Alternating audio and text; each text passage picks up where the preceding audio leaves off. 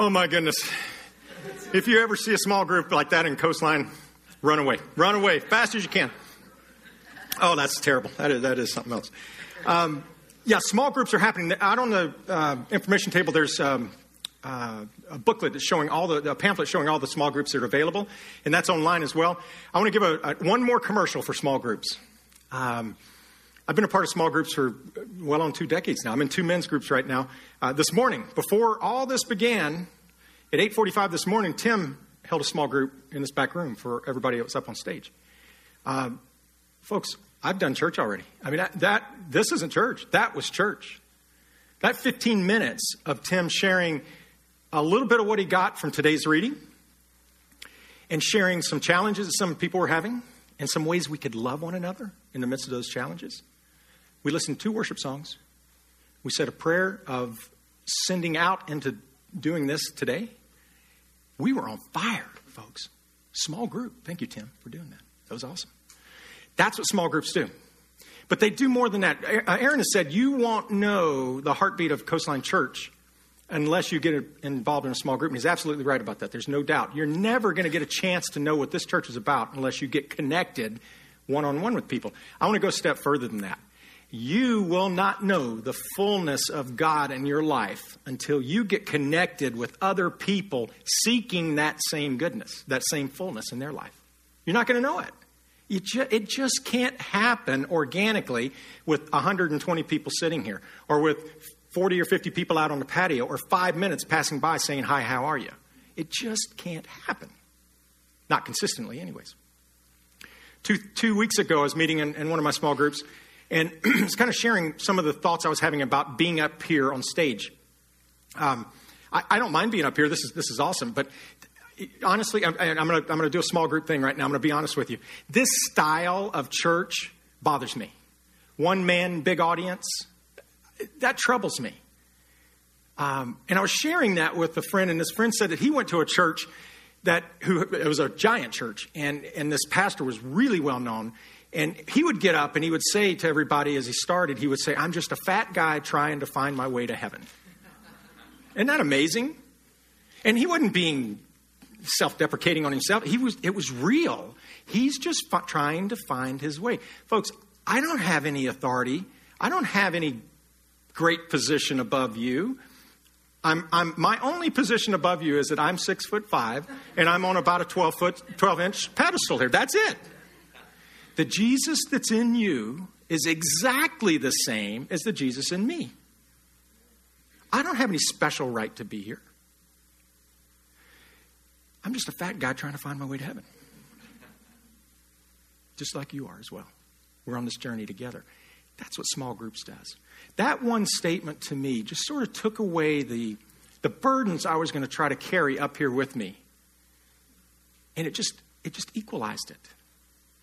In fact, small groups, most of what I'm going to talk about today has come out of small group meetings has come out of meeting with Joe and with Todd and with, with other folks here that just one on one and in groups together with Bob. You know, Bob shows up yesterday to help move somebody. I mean, you know, just amazing time of just coming together. Dave, Dave and I have done things for years.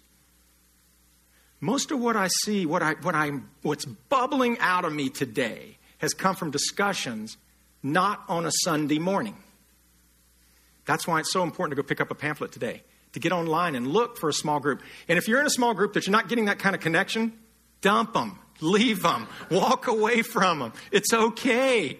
They're, they will get over it. You know, you got to find the small group that you connect with, that it's that it's right, that it's organically correct. You're going to get moved around. God's going to move you to different small groups. That's the way it's meant to be. But get into a small group. It's going to change your life, guys. You're not going to know God without it. All right, today. Uh, God's been really putting on my heart something that I'm seeing an epidemic happening in our society, something that is really challenging to me. And it's all built around this word victim.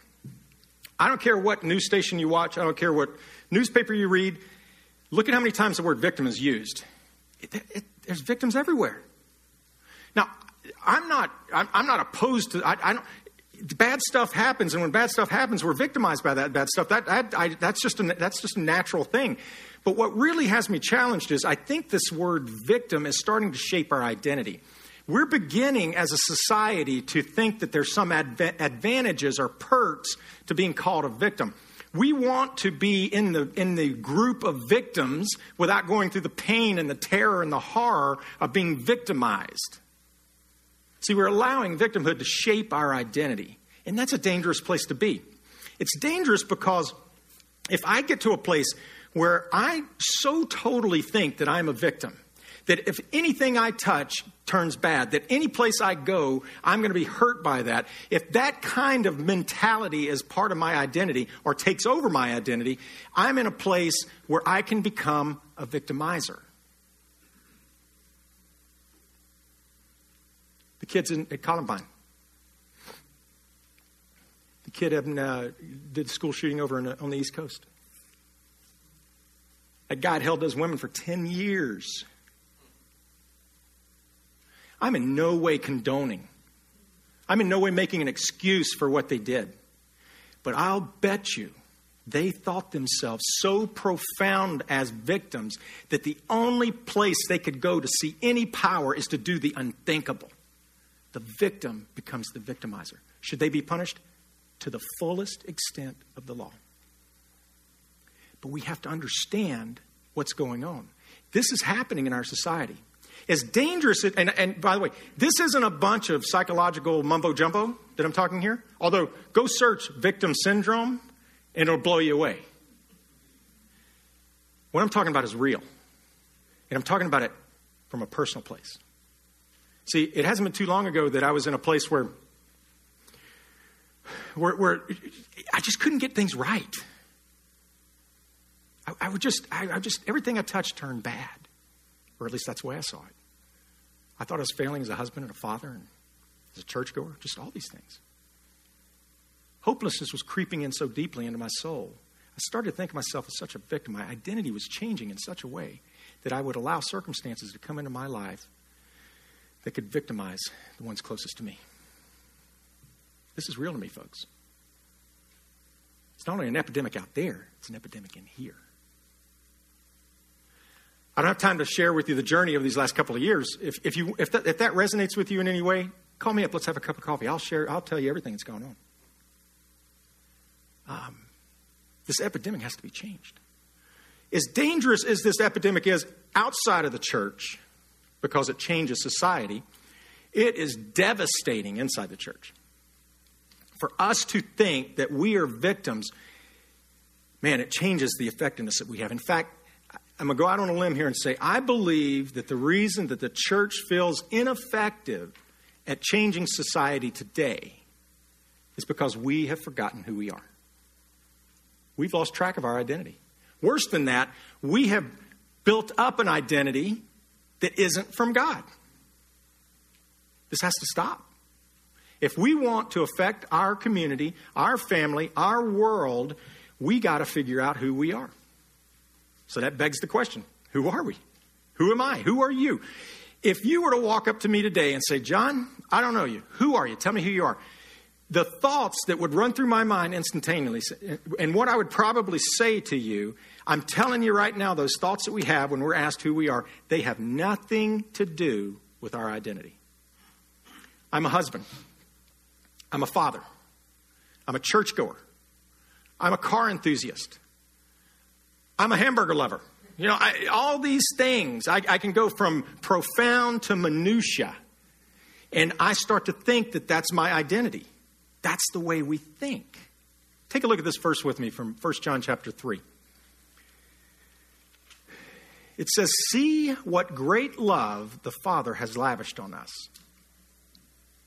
Hang on to that word lavished. Don't let it go in your life. When bad things happen to you, it feels like God, He's forgotten about us. He's lavished His love on us. He doesn't eke it out. He doesn't dole it out. He doesn't, he didn't ration it out to us. He lavishes His love on us. Why does He do it? That we should be called children of God. And that's what we are. The reason the world does not know us is that it did not know Him. And I could change that last verse around a little bit. The, world, the reason the world doesn't know our power or the power of God is because we don't know who we are. First note in your, uh, in your outline there. Who am I? I am God's child. That's it, folks. That's our identity. We can't add to it, our roles can't take away from it. We are God's child. The verse that we just read says absolutely nothing about the roles that we play. It doesn't say anything about God uh, lavishing his love on me so I could be a good husband or a good father or a good provider or a good hamburger lover. It didn't say anything about that. It said he lavished his love on me so I could be called God's child. That's my identity. Now, roles are important. Roles are important in, in our identity. And, and I put this sentence in your notes because it's just, it's really just a key sentence for us to grasp onto. The roles that you play work to shape how your identity as God's child is used by God to fulfill the destiny of the plan He has for your life.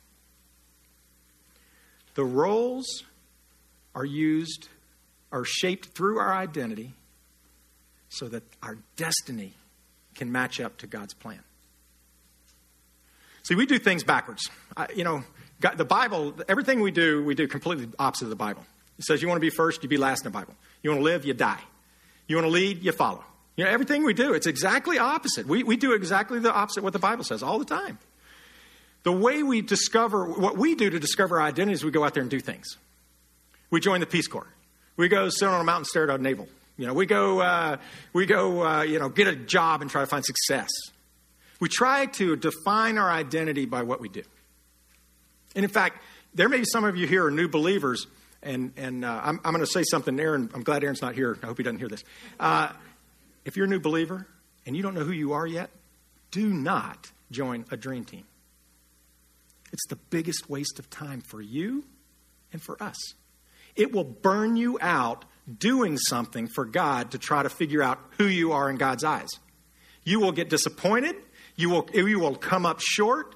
Why am I saying this? I've been there. I've done that. I've done every job on this campus, every one of them.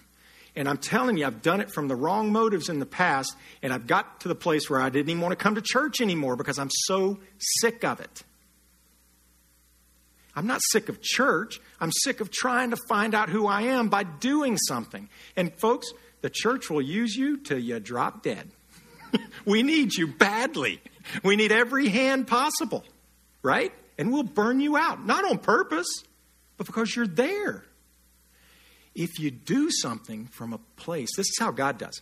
If we do things from the perspective of knowing who we are, we will have power, authority, perseverance, energy, stamina. We will have the ability to go the long road, and we will have the ability to say no.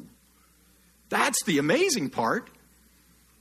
I can't tell you how many uh, times I've told Aaron and other pastors, no. John, will you do this? No, I won't do that. no, I, I, I'm not doing it. Why? Because I don't have to do it. It's not what God was drawing me into. Where before I would be, have been obligated to do it because I might miss discovering who I am. God wants us to go and do from the perspective of who we are. We are God's child. Second point in your notes.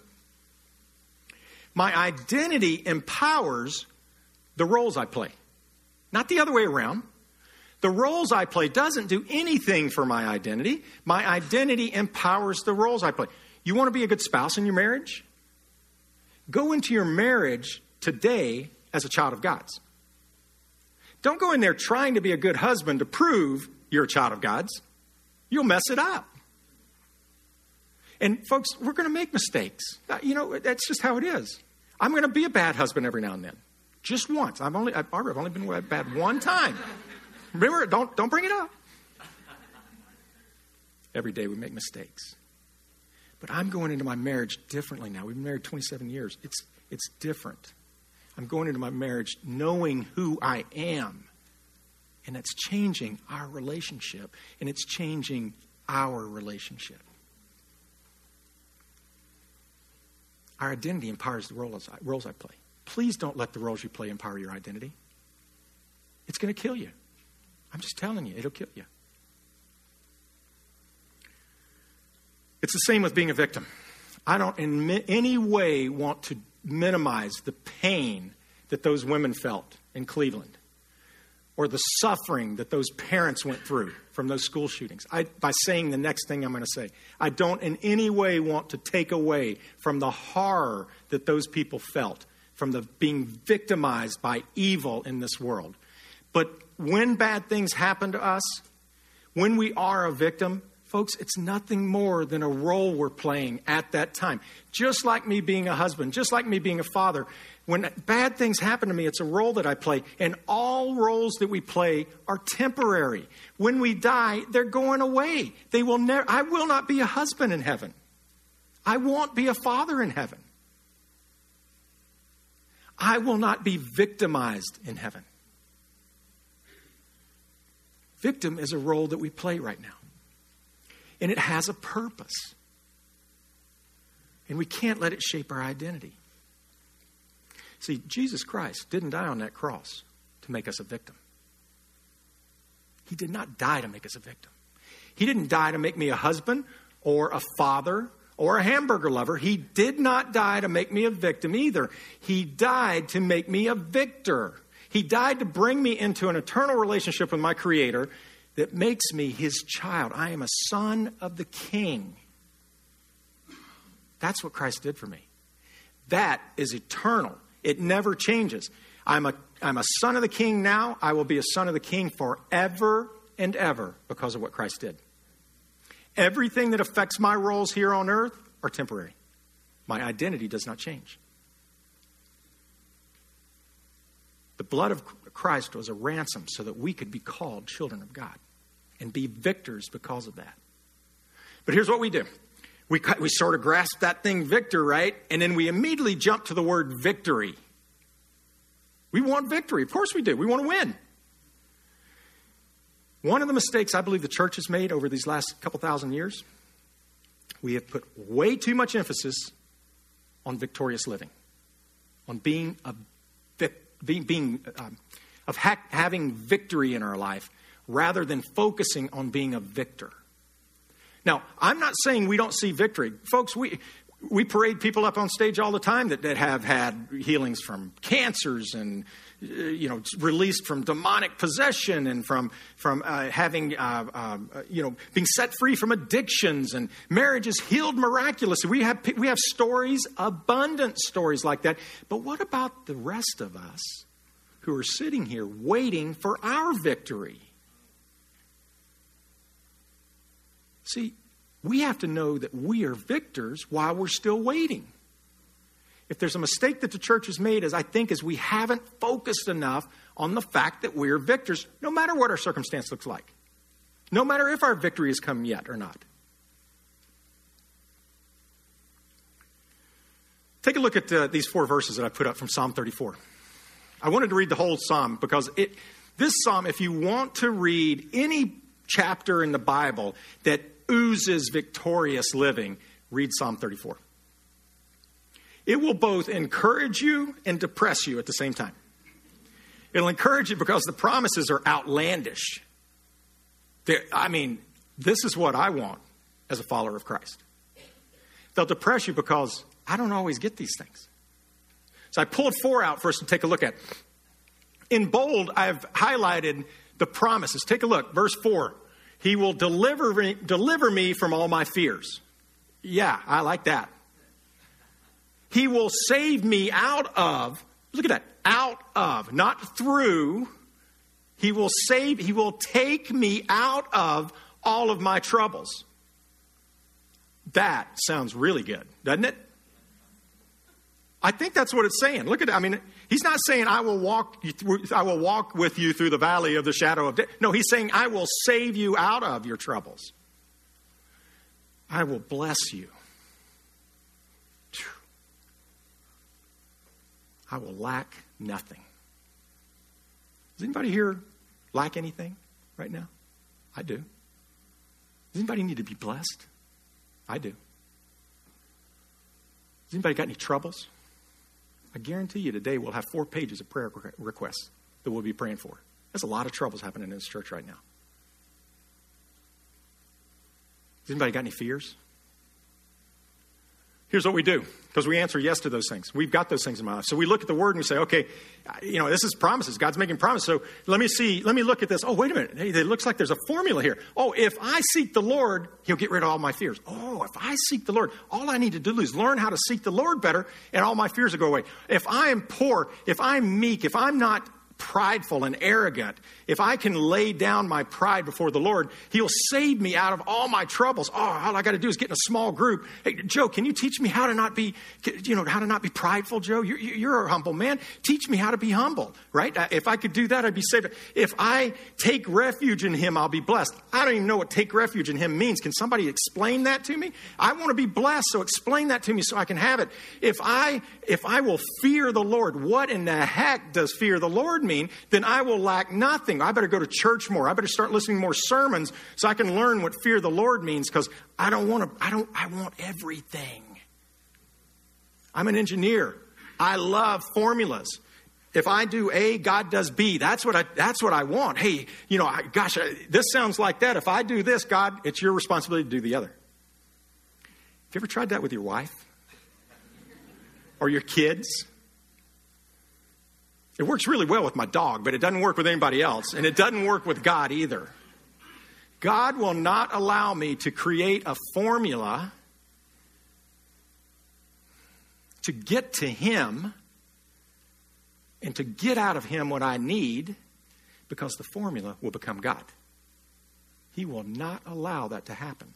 Not because He wants to punish me, because that's not good enough. A formula is not good enough to replace God. Third point in your notes victory is guaranteed. Those four verses in all of Psalm 34 and every bit of the Bible is guaranteed to happen when viewed from eternity, not from earth. See, we read the Bible from the earth looking up, right? That's how we read the Bible. Oh, if I do this, God will do that, right? God sees the Bible from the earth, from uh, heaven, looking down. God's not, we're, we're not going to change God's perspective. I can tell you right now. We're not going to say, God, if you would just see it my way, you would see things the way the Bible should be. Now, that's, that's not how it's going to work. God's saying, come up to my level and let me, see, let me show you what's going on. We've got to start viewing things from the heavenly perspective. And then victory is guaranteed. We're always victors. Victory is guaranteed from the heavenly perspective. You know the difference between the word victor and the word victory? Get your pens ready. This is going to be profound. The difference between victor and victory is the letter Y. That's it. It's one stinking letter. One letter is the difference. And in fact, if you take that cross, if I could pull that cross down and tear the top part of it off, just bend it down backwards so you can't see it anymore, and take the two arms and bend them up about 15, 20, 30 degrees like that, you get the letter Y. You get the difference between victor and victory. All I got to do is tweak what Jesus did a little bit so I can get a letter, so I can put it to what I am, so I can receive what I want. That's what we do with the Word of God. Folks, I, am not, I'm not pointing fingers. I'm telling you what I do. This is what I do all the time. This is so, this is so problematic because I want victory. The letter Y, here's another profound statement. The letter Y, it sounds like a word. Why? It rhymes with why, right? When bad things happen to us, next week you get profound from Aaron. Don't, you know, this, this week you get me, sorry. but why? Why do these bad things happen? We had a pastor come and speak to us uh, about six months ago. He was an Australian guy. Great hair. Remember that guy? Amazing hair. This guy was a dude, I'm telling you. In the service I was at, he went down a path. He went down a little rabbit trail, just went off track from his sermon. He didn't, he didn't go down any other sermon that way. And he asked, Why do bad things happen to good people? The letter Y. Why? Why do bad things happen to good people? I want to take it a little closer to home. Sitting over here is Ed, Ed Fink. Ed, Ed has great hair too, by the way. Ed, love that hair, man. Ed is a dude. Ed, lead, Ed plays drums sometimes on, on Sunday morning. You can't see him because of these screens, but he plays drums. He rocks it out. He is a really nice guy. He's a great friend. If you don't know Ed, get to know him. He'll do anything for you. I've known Ed a long time. His son Cubby's sitting here. I've known Cubby since he was this big. He's married now to a beautiful Rebecca here. I mean, their daughter used to babysit our kids. My little girl over here, 21 years old, used to babysit my kids. Unbelievable. We've been together a long time. Ed's a nice guy. As nice as Ed is, his wife Patrice, sitting next to him, blows him out of the water. now, men, Aaron has said this, and it's true. We all marry up. We all do. Ed, you married way above your head, son. I'm telling you right now. Patrice, you're the nicest person I've ever met. I look into your eyes and I get peace. Uh, she knows Jesus in a way we never will. I know you don't know that. I know you don't feel that sometimes, but you do. Patrice has MS. It angers me to no end to say that. Patrice has multiple sclerosis. Why? Why would such a horrible thing happen to such a nice person, to such a beautiful family in this church? That's wrong, people. That's absolutely wrong. I get so angry over that. I get so mad at God. It's not right. This pastor says to deal with that question. You know, by the way, that question is really, it just defines the crossroads where we will either let some element of, of victimhood shape our identity or we will unleash the reality that we're victors no matter what the circumstances. That is the crossroads in our life. That question, why? Why does this happen? That's where we're going to be. Someplace in our life, no matter what, we're going to be in exactly the same place. It may not be MS. It may be something, we may get a scratch. You know, I, I, I'm such a wimp. You know, that's what happens when I just hurt myself I, I, why, God, why me? That's going to be that same thing. And I've got to unleash the reality that I am a victor no matter what the circumstance is. The pastor said, in order for us to deal with that question, we have got to agree on two points. Number one, bad stuff just happens in this world. It just happens. I don't know the instance of MS in the church versus outside the church. I, I would venture to guess it's exactly the same. Patrice isn't being targeted because she's a Christian that's not what evil does. Not on something like that. It just happens. She just happens to have MS. He said, We've got to agree on number one point. Bad stuff just happens. Second point, he said, Can we just agree what the Bible says? The Bible says, He that is in me is greater than he that is in the world. He said, Can we agree on that? The Jesus that's in Patrice is so much greater than the evil behind MS that afflicts her.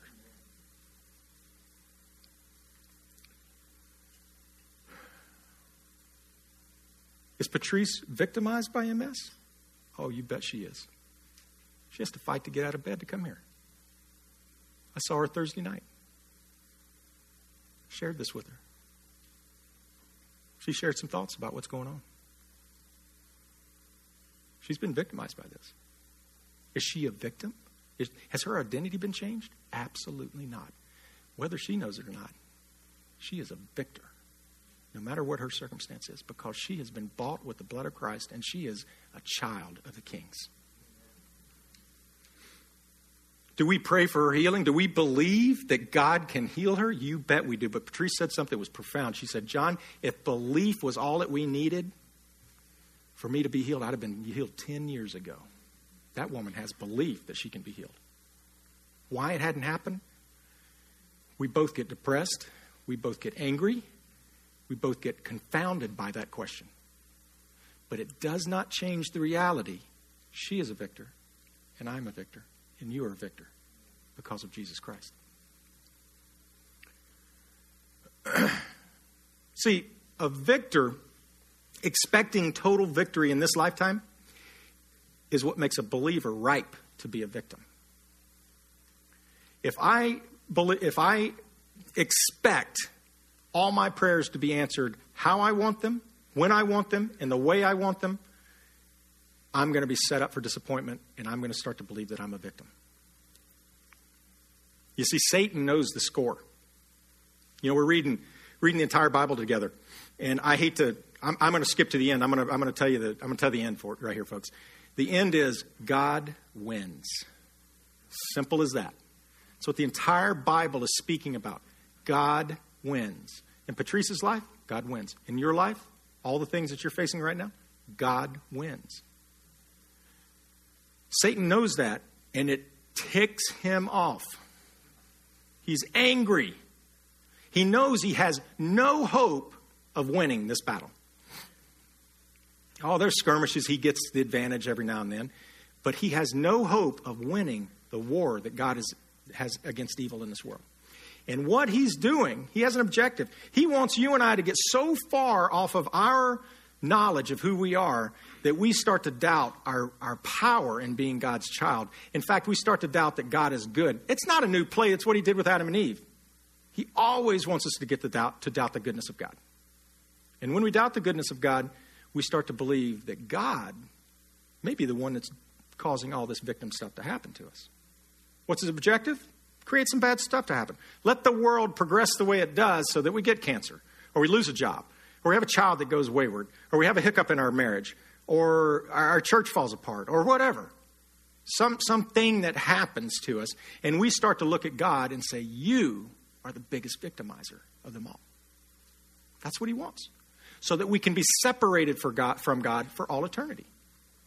Now, I'm not saying that we, if we have bad thoughts against God or we, we question God or I get angry at God, I'm going to hell. I'm not saying that at all. I get mad at God all the time. God's pretty big. He can handle my little pity parties that I throw at him. In fact, I think he loves it because he loves the relationship. He wrestled with Jacob. Why would God wrestle with a stupid man? Why? And Jacob was winning. Do you think Jacob was winning that? God loved the closeness of being together and being in the dirt and Jacob being so mad and angry and beating on God. He loved the relationship. That's what he loves in our life. The epidemic we're facing in society today is that we are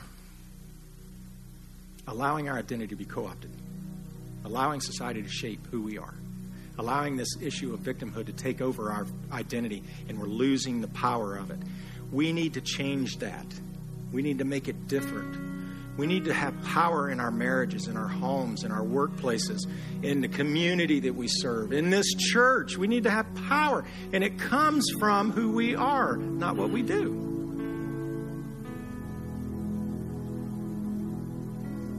I want to close with this.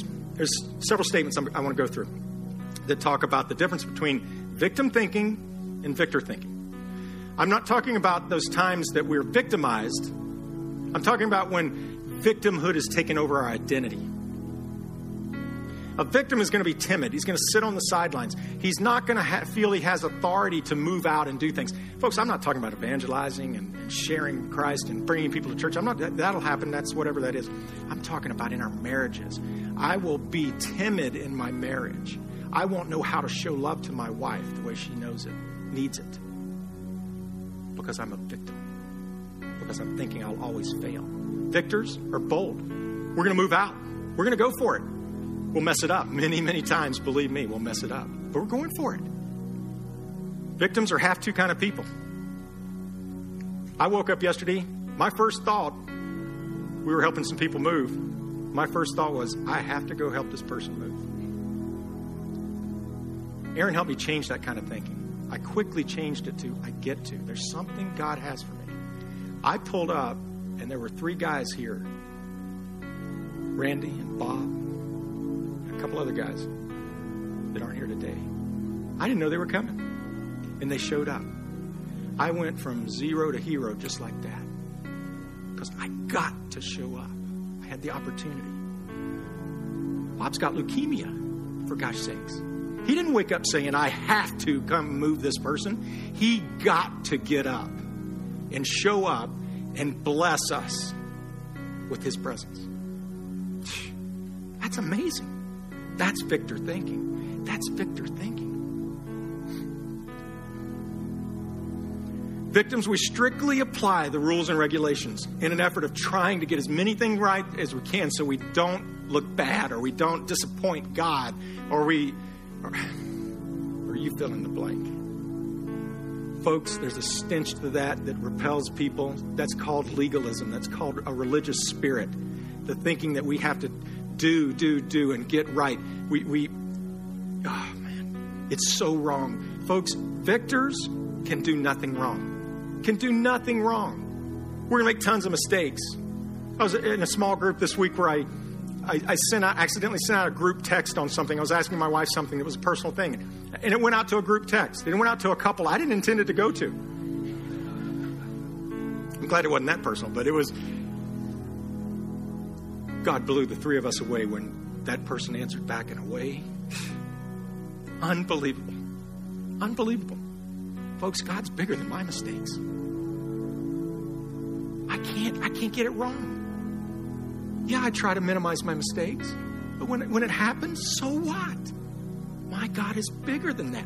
I'm not a victim. I'm a victor. To victims, performance is going to drive us all the time, but the results will never satisfy us. Have you ever been there? Have you ever been there where the results you've, gosh, you just hit that next pinnacle and it's like, so what? Where's the next one? And we start to think less of ourselves and we, and, and we just buck it up and move on and start doing, performing more. Victors, we don't need results. God always already thinks we're perfect. Results have nothing to do with our walk with God. And performance, oh, we're going to have performance in our life. We need performance, but it's a means to an end. Victims, we're short sighted. We look to this lifetime only for our destiny. We look to this time, lifetime only for the victorious life that God has promised.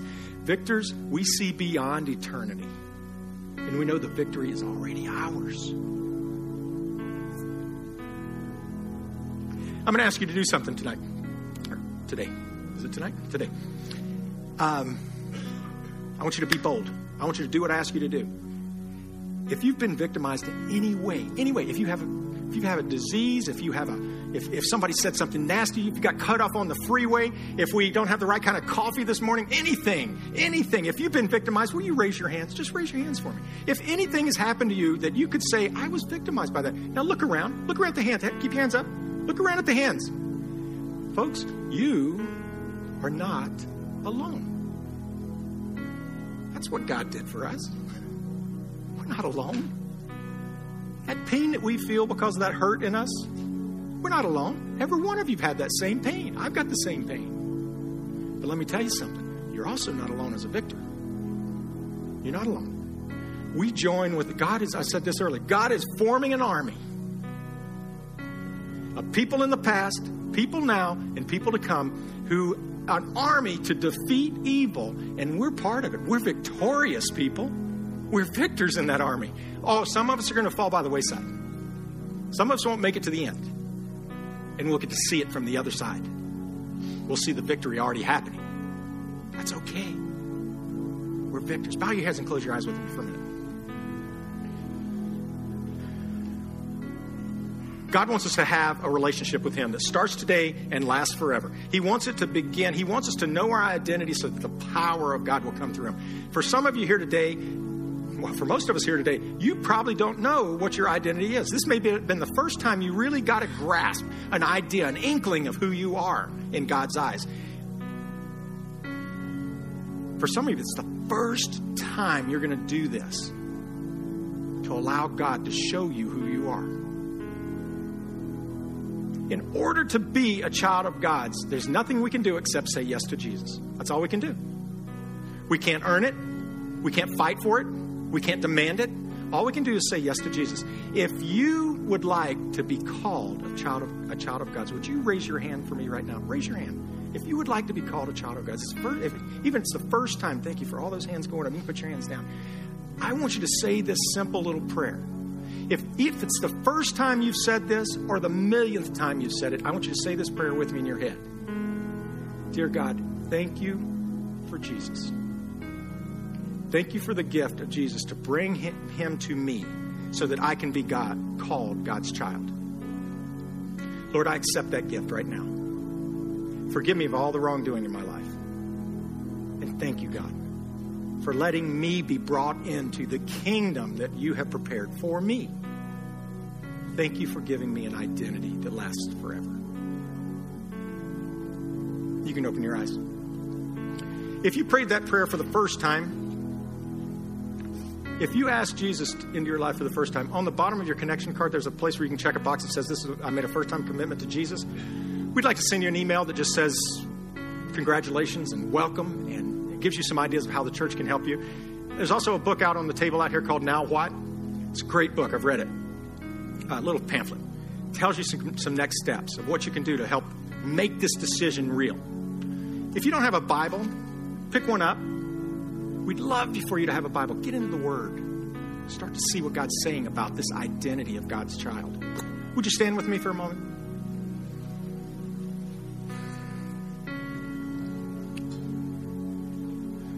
Lord, bless us as we go out.